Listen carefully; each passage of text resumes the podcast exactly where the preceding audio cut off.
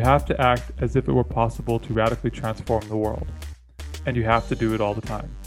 Angela Davis. Hey everyone, and welcome to this episode of Leading the Rounds. If you haven't entered our book giveaway yet, there's still time to do that. We're giving away a copy of Mayo Clinic Strategies to Reduce Burnout 12 Actions to Create the Ideal Workplace. It's written by doctors Stephen Swensen and Tait Shanafelt and is a validated blueprint for success. It's a great read for anyone looking to tackle burnout or build a better culture. The information can be found on our Instagram and Twitter. And while you're there, if you haven't followed us, be sure to do that as we're constantly putting out new content. And if you got the time, we'd really appreciate a rating and review on Apple Podcasts.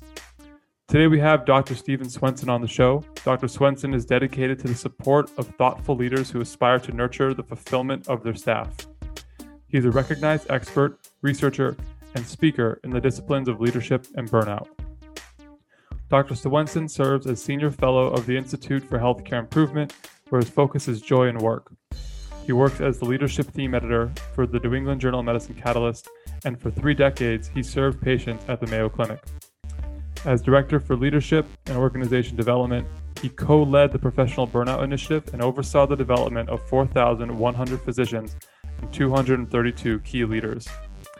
As Chief Quality Officer, he established the Quality Academy, wherein 37,000 colleagues of his were certified as fellows during that tenure. As chair of the Department of Radiology, he and his team used their value creation system to improve the welfare of both patients and professionals. As professor in the Department of Radiology, he was principal investigator of two NIH grants and has authored three books as well as 207 articles. He was honored with the Diamond Lifetime Achievement Award, served as, the president of two international societies, and founded the Big Sky Group. Dr. Swensen has been married for 43 years, has two children, and has completed 39 marathons. Welcome to Leading the Rounds.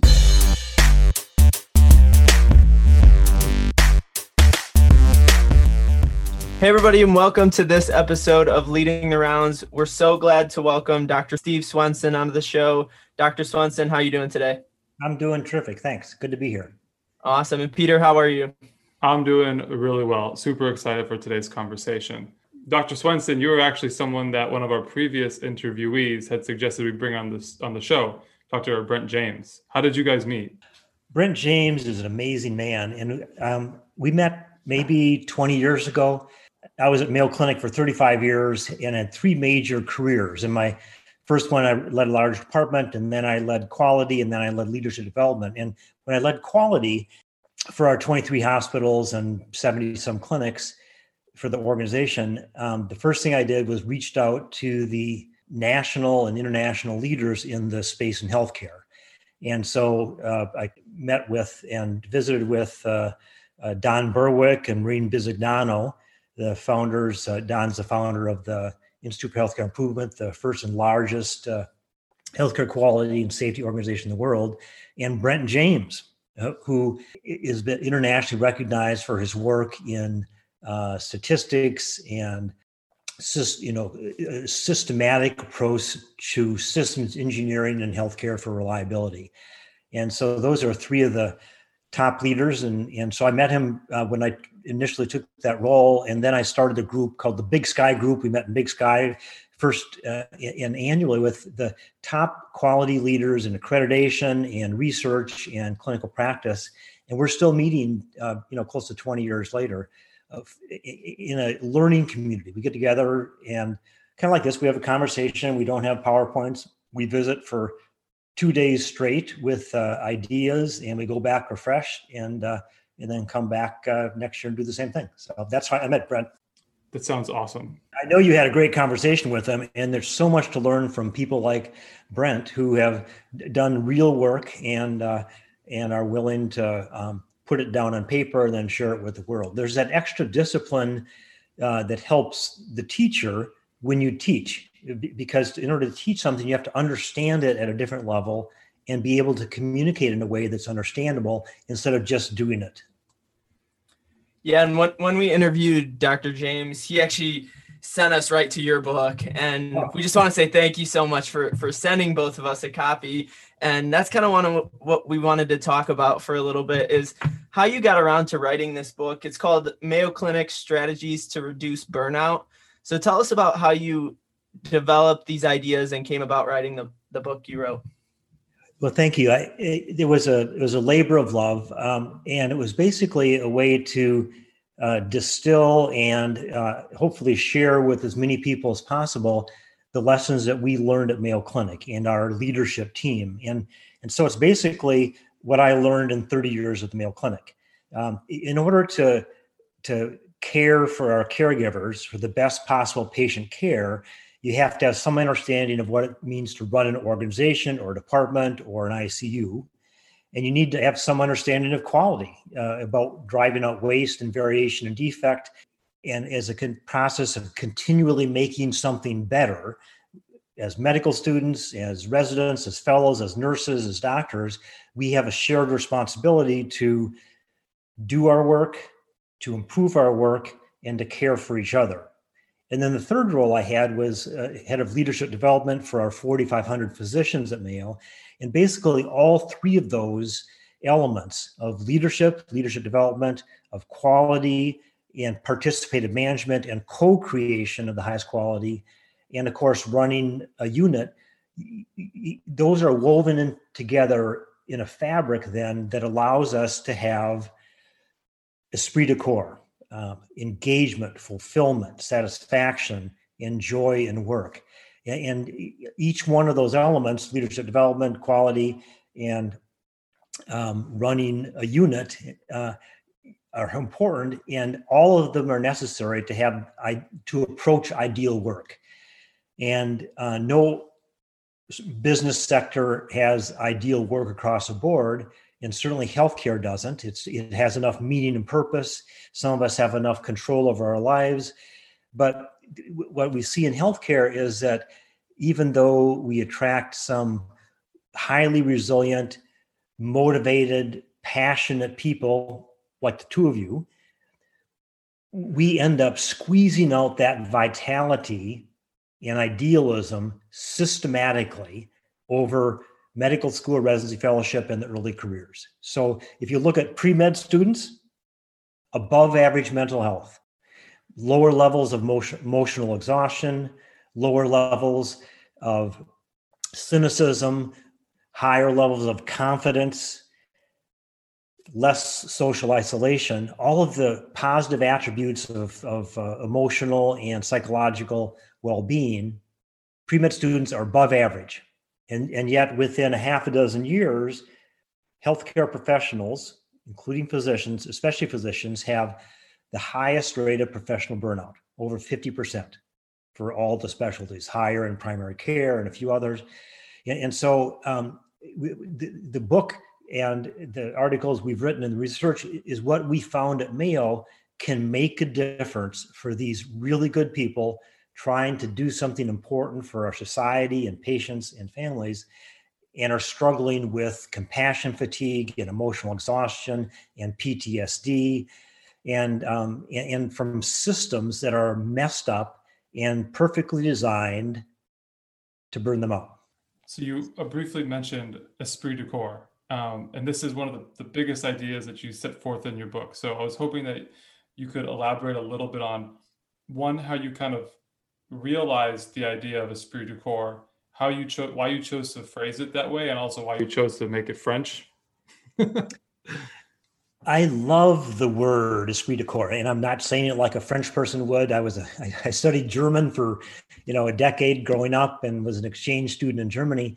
But I love the the the, the word uh, because it talks about the spirit of the body and and so if if, if we were design to design the three of us together the best possible work environment it would be about the spirit of the body about camaraderie and engagement and fulfillment and joy. The adjectives that we'd all put down would be some composite like that. And that's what i that's how i look at esprit de corps. And basically there are three major elements and if, if, for ideal work. And we know how we can move our ICU team, our primary care team, our outpatient clinic, uh, the operating rooms into that space if we choose to do it together. A leader can't do it by him or herself. The staff can't do it by themselves, the students or residents. It has to be this team doing it. And so this spirit of the body, the esprit de corps comes into play that way. Something else that that caught my eye when I was reading your book was the way that you phrased work life integration instead of the phrasing of work life balance. Can you talk for a minute about why you made that distinction and why you chose to call it integrations instead of balance? Yeah. So in the old days, when I I can talk about the old days because I'm older and dirt, it was easier to stop your day at five o'clock at night because most communication was done with a dictaphone or a typewriter or um, a we didn't have mobile telephones. It, it, and you you you dictated something out your secretary typed it and then you signed it. And and so it's, it's a much slower pace and it was easier to uh, not have uh, your uh, family life or your recreational life uh, melded with the the work life but now with uh, technology and, and, technology can be used for goodness and in large part it is um, technology allows us to be more productive and it allows us to uh, connect in ways we couldn't with you know in the old days you had to go in if you were on call and sometimes you can do that remotely. And now you can do telehealth remotely for it's better for patients and families.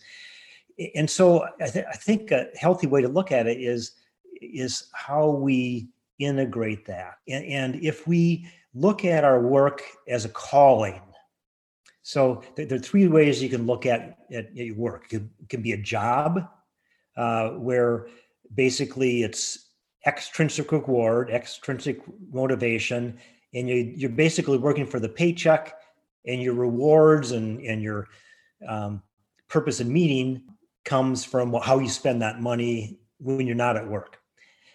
And Professor Bellah looked at this and, and, and uh, described these three relationships back in the 80s at UC Berkeley. The second is the relationship is one of a career, where your relationship to your work is one of advancement and achievement and titles and publications and cures of patients and what, what um, and that's a, a mixture of extrinsic and intrinsic motivation and and the third is a calling and calling um, um, that relationship it's about a third for each across america but it's way overrepresented in healthcare. Most of us went into healthcare because we are, were driven not by the extrinsic reward and the paycheck but of what it could do how we could help people. And and so the people who look at their work as a calling they still need a paycheck to pay the rent.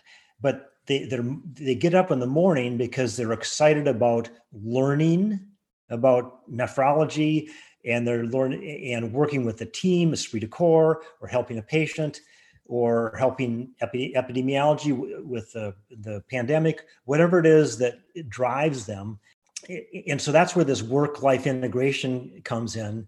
We did a study at Mayo, Tait Shanafelt, uh, lead author on this, he looked at doctors. And um, we, we, asked like 485 uh, of them what was the most meaningful day or thing they did at work. And those physicians who were doing at least 20% of their time doing what they declared as most meaningful to them had half the rates of burnout of those who weren't.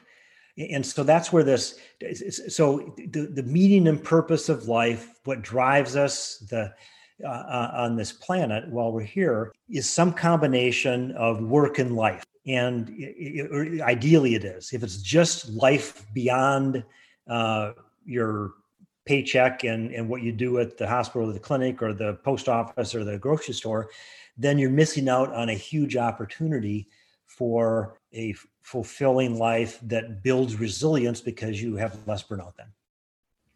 So no, I, I really like that phrase because I feel like when it's termed as work life balance, it's almost like you're working so you could get home and you could live. And not that you're integrating them and your work actually fulfills your life and you combine them together in order to create meaning and to create your fulfillment. Yeah, you said that very well, and and so maybe a better way for me to say it next time is is like what you just said is that if you can uh, have a relationship with your work that's not a job, just the paycheck, and maybe a little bit of career, but mostly a calling, then then you're not looking at one or the other, a zero sum game. You're looking at this integration where you can have a force multiplier of some of your work, not all of it, uh, inspires you and those around you and that makes your life better and and you don't have to wait to be fulfilled to get home at night. I think it's i wanted to ask then why why do you think that burnout is starting to become such a problem not just for doctors but but for medical students who are presumably working from a place of calling but feel a lot of the daily frustration? They seem to be very um, dissatisfied with maybe the way that their education is going and they complain a lot about it what would you want to say to them to maybe help them either realign their compass with their calling or help mitigate some of the burnout that they might be feeling? It's harder in medical school because you have less control over your life. The one thing that we've learned over the last decade is that medical schools who have a pass fail grading system or assessment system have substantially lower rates of burnout among their medical students than those who have a graded system. And so the so the theme there and the reason is that in a ABCD fail setup, Peter and Caleb are competitors. In a pass fail system, Peter and Caleb are colleagues and comrades and more likely to support each other.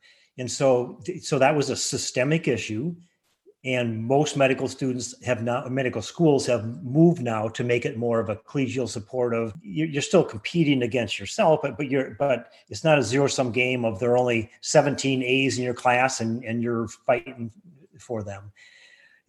And and so i think um, if you look at um, the, the, there are three basic human needs I alluded to a moment ago, and and and if you look at those in any part of our journey through life, we're talking about medical school now, you can say, well, what is it that we could do to make them better? So agency, camaraderie, and coherence. Agency is is feeling like you have some control over your life. And Michael Marmot, this big you know, principal investigator in the Whitehall study, a huge epidemiology study in the United Kingdom, found that people, workers, all different stations of life, workers who felt like they had more control over their life particularly their life at work, lived longer.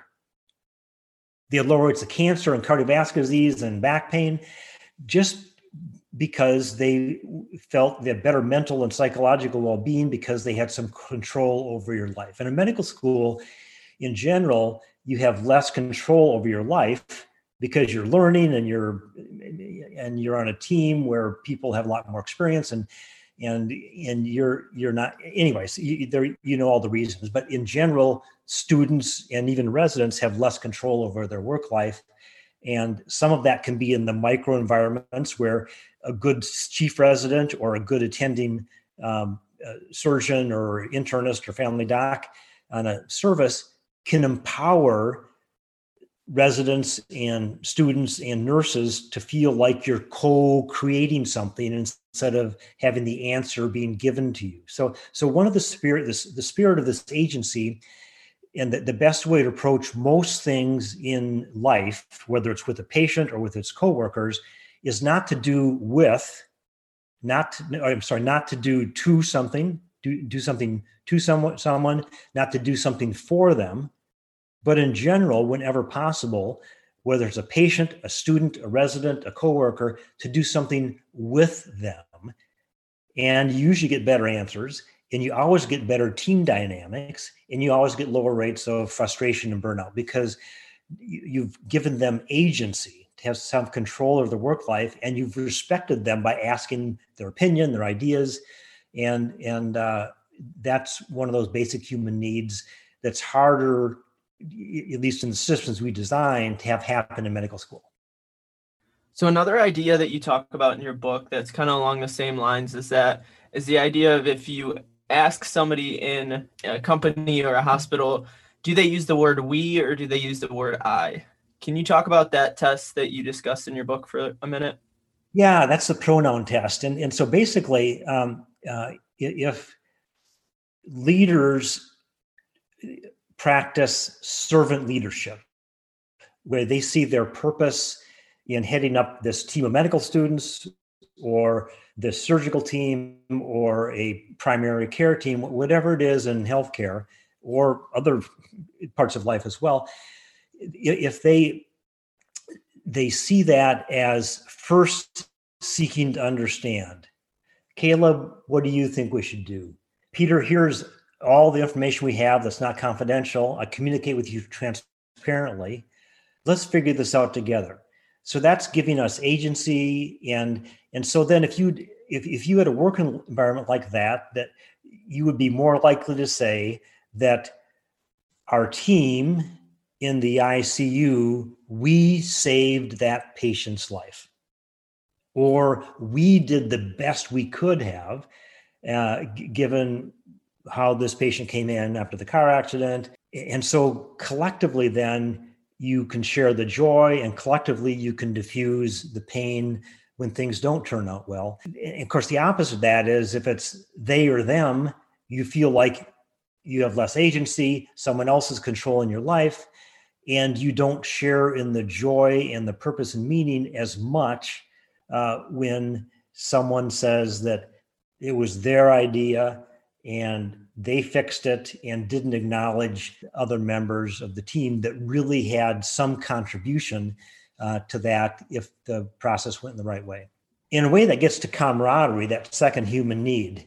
And camaraderie, if you look at determinants of health, and so you look at diabetes, that's a huge determinant of health. It's, it's going to affect uh, your your mortality rate. It's going to affect your infection rate. It's going to affect uh, uh, many things. Um, you look at hypertension, huge determinant of longevity, huge determinant of cardiovascular disease. You look at tobacco use, 30 pack years. That's a huge cause of multiple cancers, including lung cancer and cardiovascular disease and COPD. There's another determinant of health that actually is more powerful than diabetes, hypertension, and tobacco use. And that's social connectedness. Or the downside, uh, social isolation and loneliness has a more powerful impact on our well-being than any of those three other ones. So, so camaraderie has it, it, human beings are social animals. We need to be connected to other students, other you know life partners, men and women, a dozen different ways. And when we lose that, it has emotional and mental and psychological ramifications. And it has physical ramifications. People actually have shorter lifespans when they aren't socially connected. And so, so that's the other piece of the we they. If, if and us them. If, if we feel like we're part of the team and we talk like we're part of the team and the organization. We identify with that mission of, of Wayne State, and um, and we can't wait to get to work because it's more of a calling, and we're welcomed by our team of comrades. Um, then we're better off in so many ways. And, and yes, many of these are organizational responsibilities and leaders' responsibilities, but the three of us can control some of that in our lives and not say that we're just victims of well i was with a bad team. Well bad teams are hard to fix but you can still say how can i make a friend at work? And is there someone on the team or related to the team that can be a comrade or a confidant or th- that i can put together for my own social well-being if it doesn't exist on this rotation or in this medical school class or in with this dean or whatever. So we but part of it is how we look at this and can craft some relationships so that we're not just victims of a bad system. We have a lot of bad systems in healthcare but we shouldn't give up uh, because some of that in this shared responsibility we can control. So i feel like i have a lot of follow-up questions but um what you just actually gave us a nice segue into the next thing that we wanted to talk to you about, which is the Mayo Clinic model of care. Yeah. Um, so could you introduce our listeners to a little bit what the, of what that is? And then I want to ask about how this model of care has positively impacted the culture of training medical students, residents, and physician leaders at the Mayo Clinic. I love the question, and and so I'm I spent 35 years at Mayo Clinic. I did some of my training there in Boston and Wisconsin, and I think uh, th- there's no system that is perfect. But if I were to design a system that aspired to the best possible work environment for healthcare providers and the best possible um, patient uh, care um, and family care organization, it would have these elements. Um, it would have woven into the fabric patient centeredness. And the, the primary value at the Mayo Clinic uh, is that is the needs of the patient come first.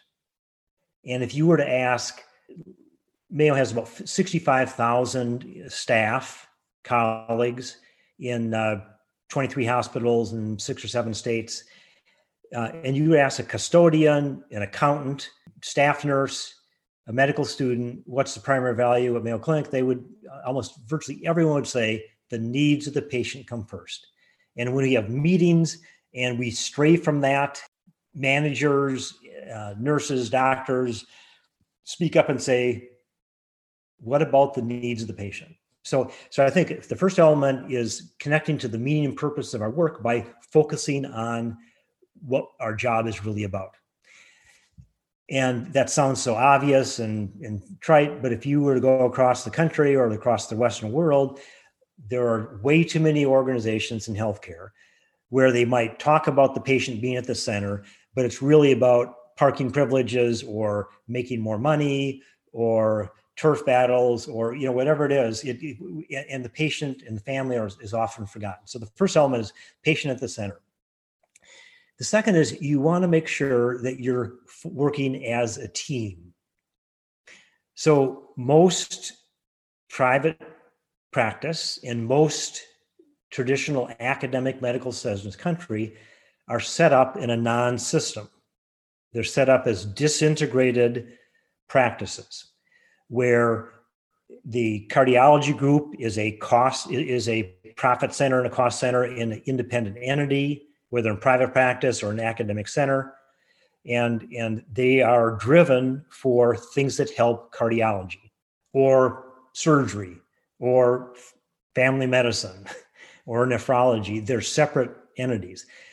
And, and the, so they're set up to compete with each other. So I think the, the second element is having an integrated practice where all the financial metrics and all the financial incentives and all of the culture is for nephrologists to work with primary care physicians, to work with transplant surgeons, to work with administrators, and to have no barriers uh, to that kind of communication. So, Mayo Clinic Model Care is set up that way. Cardiologists, if they if they if that group generates more money that year, that's not their money. It's Mayo Clinic money. If family medicine might lose a little bit one year, or cardiac surgery makes a ton of money that year, that's not their bottom line. That goes to the Mayo Clinic and then is distributed meritoriously with the patient in the middle, looking at how can this integrated group practice uh, work better and better serve patients and um, and fit together. The, the third element is that it's led by practicing clinicians. And over 90% of hospitals in this country are run by administrators. That's fine.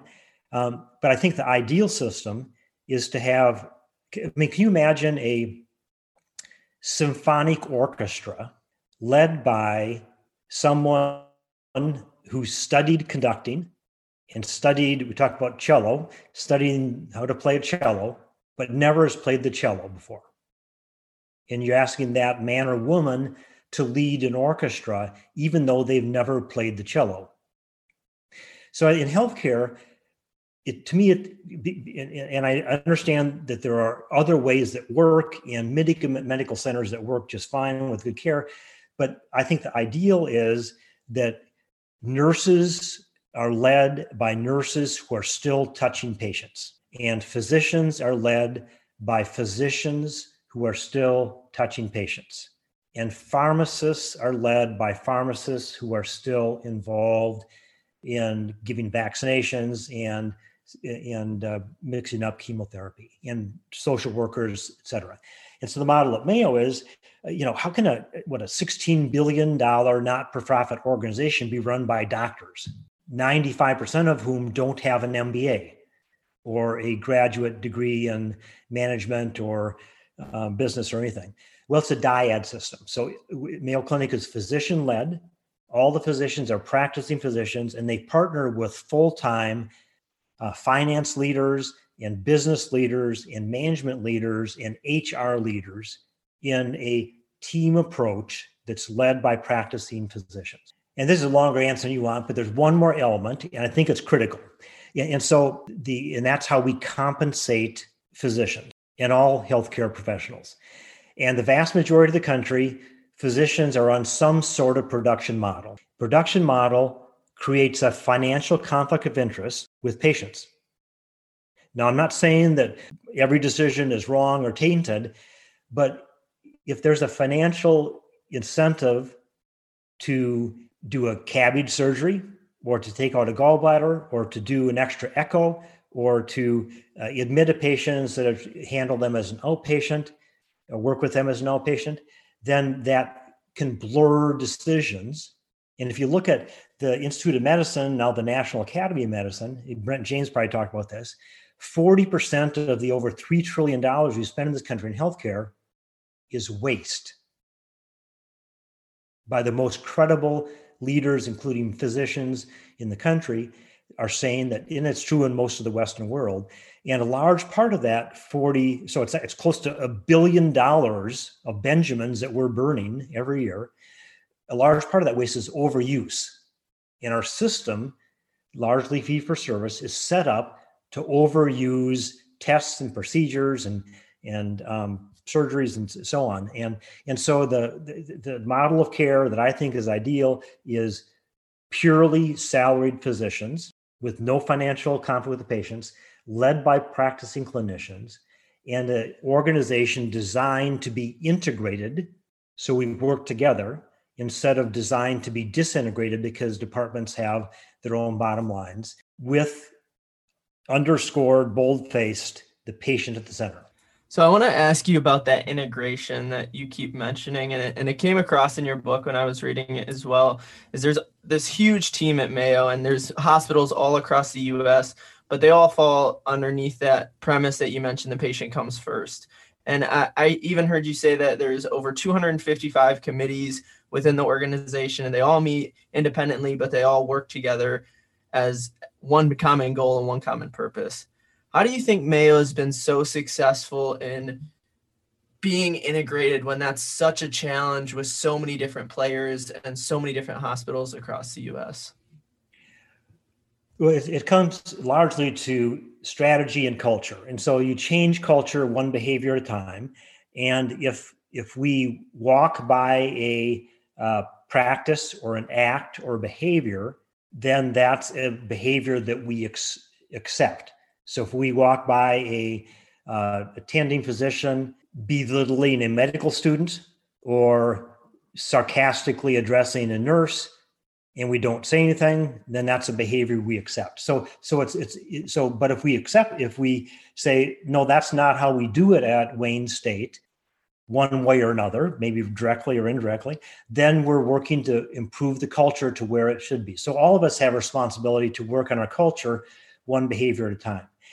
Um, the strategy piece of it, so Mayo is a multi-state practice. We have salaried physicians, just as I described, uh, but we have one strategic plan for all 23 hospitals, all the 70 some clinics, and and then we have a set of measurements uh, that that tell us how we're doing with patient experience and with each of the elements of the strategic plan that we have across the board and we communicate transparently and um, and then we work with um, each part of the organization to standardize to excellence. So I headed up quality.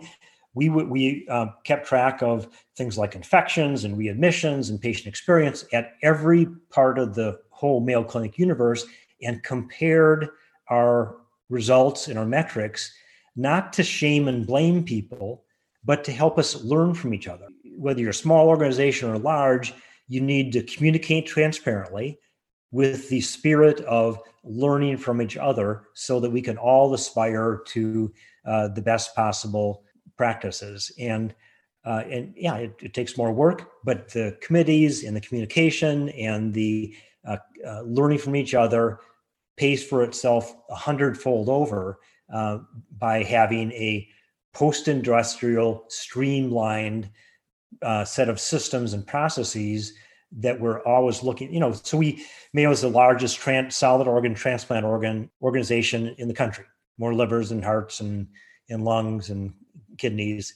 When we first looked at this, maybe when I was head of quality um, 15 years ago, we had different outcomes and different practices for kidneys and lungs and hearts and livers at each of the entities and different outcomes and infection rates. And we said, um, we can do better than this. And so we set up specialty councils to compare notes.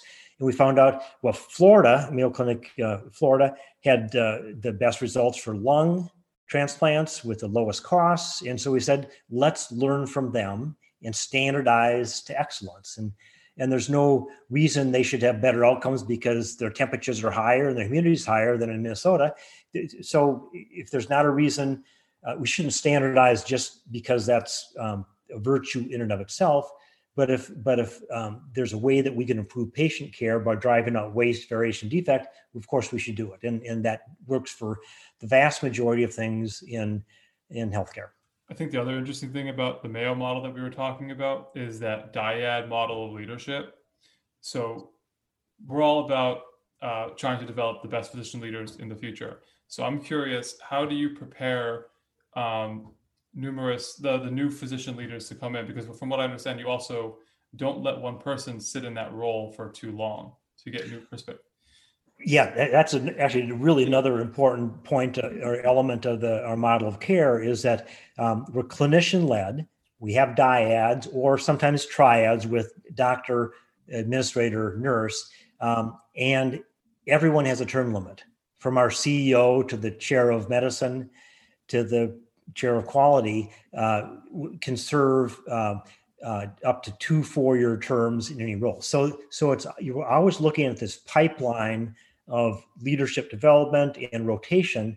Um, and so when I chaired a large clinical department, I had um, three different administrators uh, rotating through, and they had spent time in nephrology and surgery and in Florida and in systems and procedures.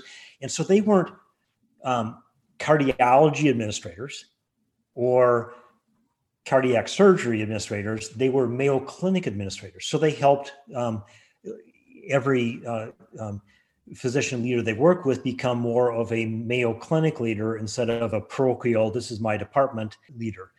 So um, limits uh, helped in that perspective, and the best leaders through the eyes of the staff and the organization then would have more opportunities to lead if they wanted to, if they didn't like management and leadership, or if they weren't successful through the eyes of staff, uh, or senior leadership, then they were moved back to something where they were good at taking care of patients. So, do you have programs in place to help, say, the person who might be struggling as a leader but is interested, or someone who's going into their first leadership role?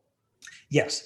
And so um, I was head of leadership development for almost eight years, which was my last uh, major position at Mayo. And um, we would have this pipeline graphic of 242 titled physician leadership positions from head of quality to the CEO to the uh, chair of medicine at Mayo Clinic in Arizona, Florida. And um, in, each of those, um, we had we, we knew who the incumbent was, the chair. We knew when he or she would be rotating out, and each of them had a succession pool. Uh, and we rated each of the succession pools for ethnic and gender diversity and readiness. And so the the chair of family medicine uh, would serve up to eight years, and he or she would have a pool of five or six, usually um, candidates to replace him or her. And they would be in different roles in that department or in the organization working on quality or process improvement or working in finance or working in education or working in research. And so they're learning to lead in those other roles and getting assessed while they're doing it. And we had a coaching staff. We trained uh, uh over 100 uh, uh, physician leaders as executive coaches so th- i think the best organizations in the fortune 500 outside of healthcare and within healthcare invest a lot in leadership development because leaders matter. They make a difference for retention and turnover, and they make a difference for quality. They make a difference for in productivity and in operations. And so we'd invest heavily in that. So why don't you think this model has spread everywhere? Is is there something unique to Mayo, whether it's history or it's the people that are there and in place? But why do you think it's hasn't caught on all all across the U.S. Well, it has spread some, and much less than I would have hoped. But there are there are many organizations that aspire to be uh, integrated group practices uh, with uh, using something like the Mayo Clinic model of care. Uh, Mayo Clinic started 160 some years ago, um, and so it's been around for a while, and it's had time to evolve.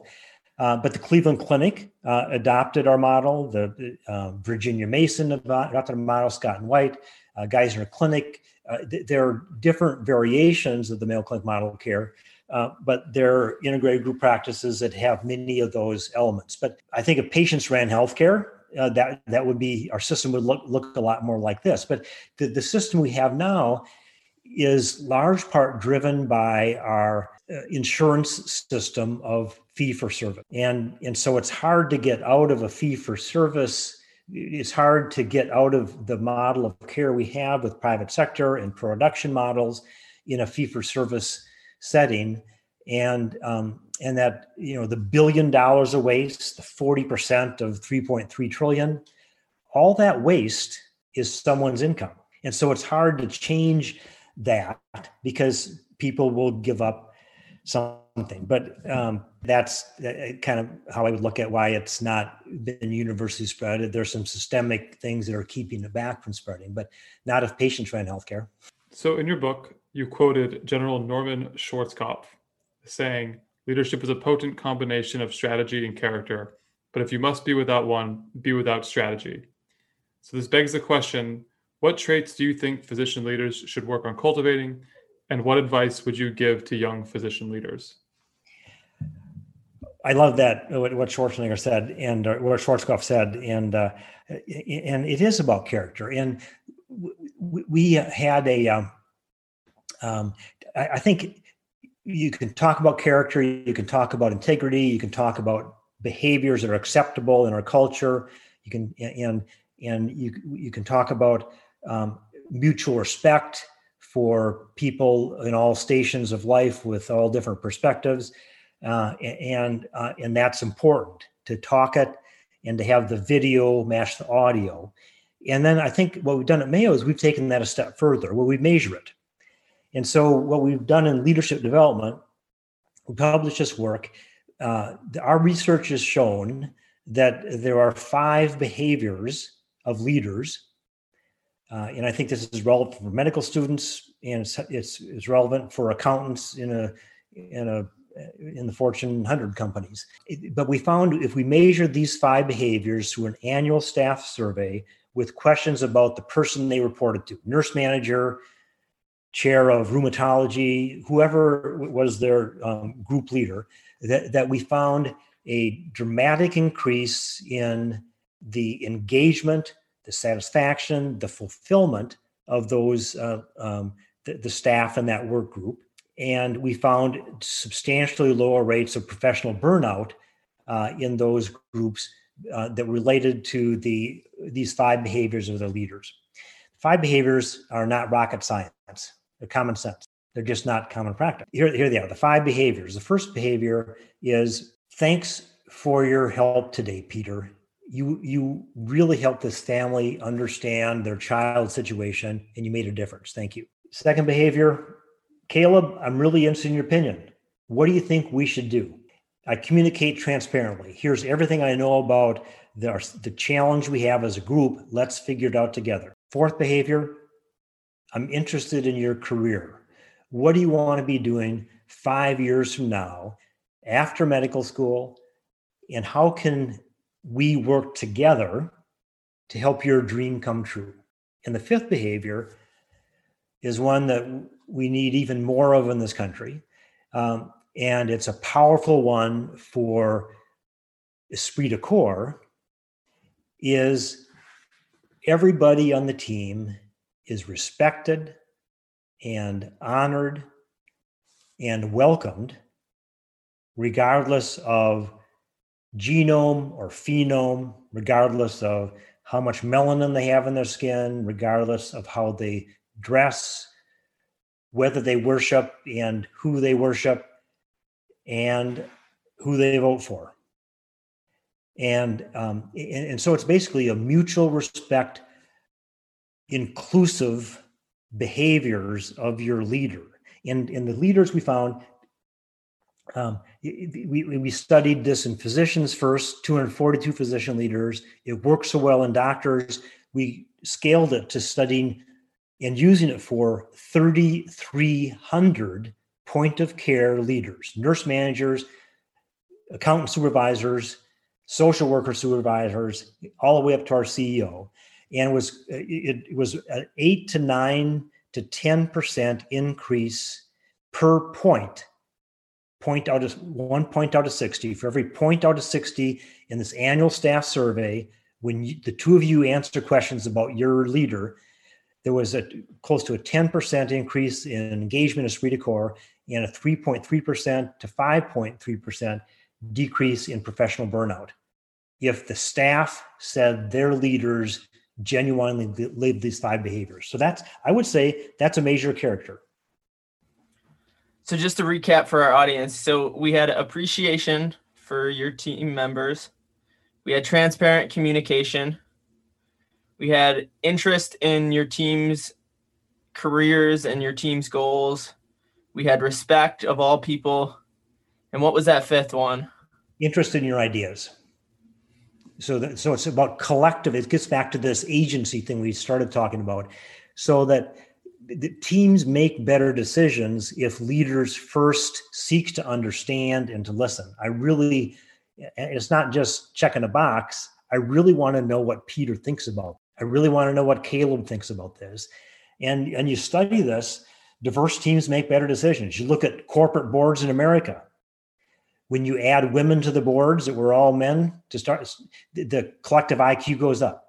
If you look at people of color on decision making, you make better decisions and you win. And psychologists study crazy things. You, you, if you have an ethnically diverse team playing a murder mystery game, you win all the time if your if your team is ethnically diverse instead of a bunch of white men or by a bunch of white women or a bunch of black men. Ethnic ethnic diversity helps us make better decision. It helps people feel included and it helps for better patient care.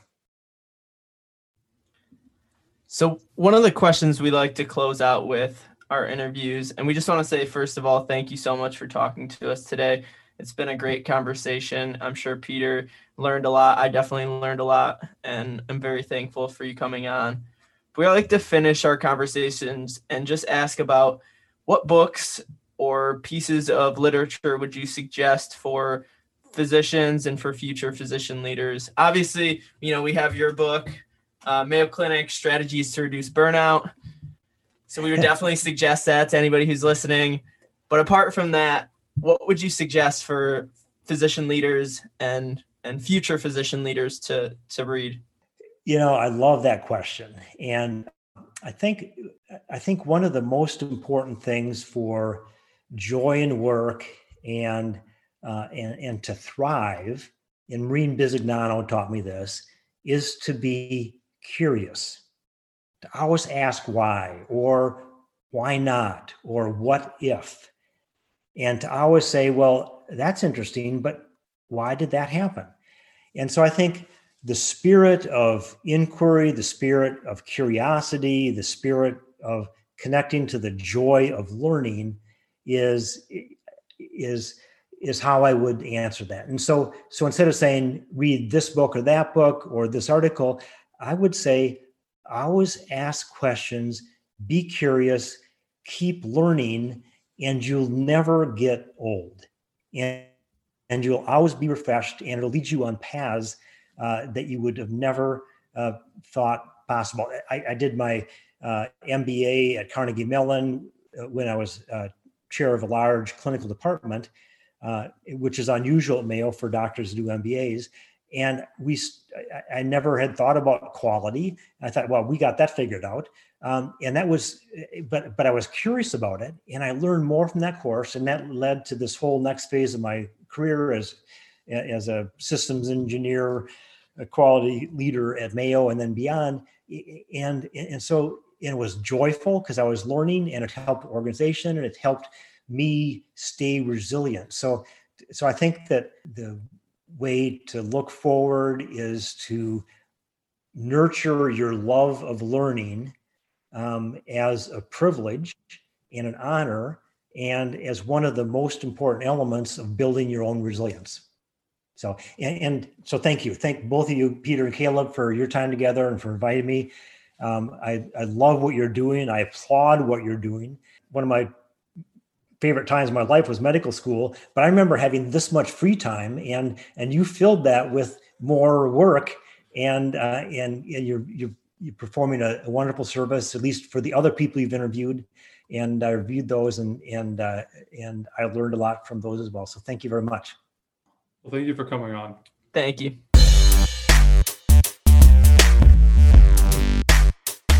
That's all for today. Thanks everyone so much for listening to this episode of Leading the Rounds. Hopefully, you were able to learn something new and get a better perspective of how we can improve as leaders. If you like our content, please subscribe and follow. We work to put out a new episode every other week. You can also contact us and connect with us on Instagram, Facebook, or Twitter at Leading the Rounds or email us at leadingtherounds at gmail.com. See you next time on Leading the Rounds.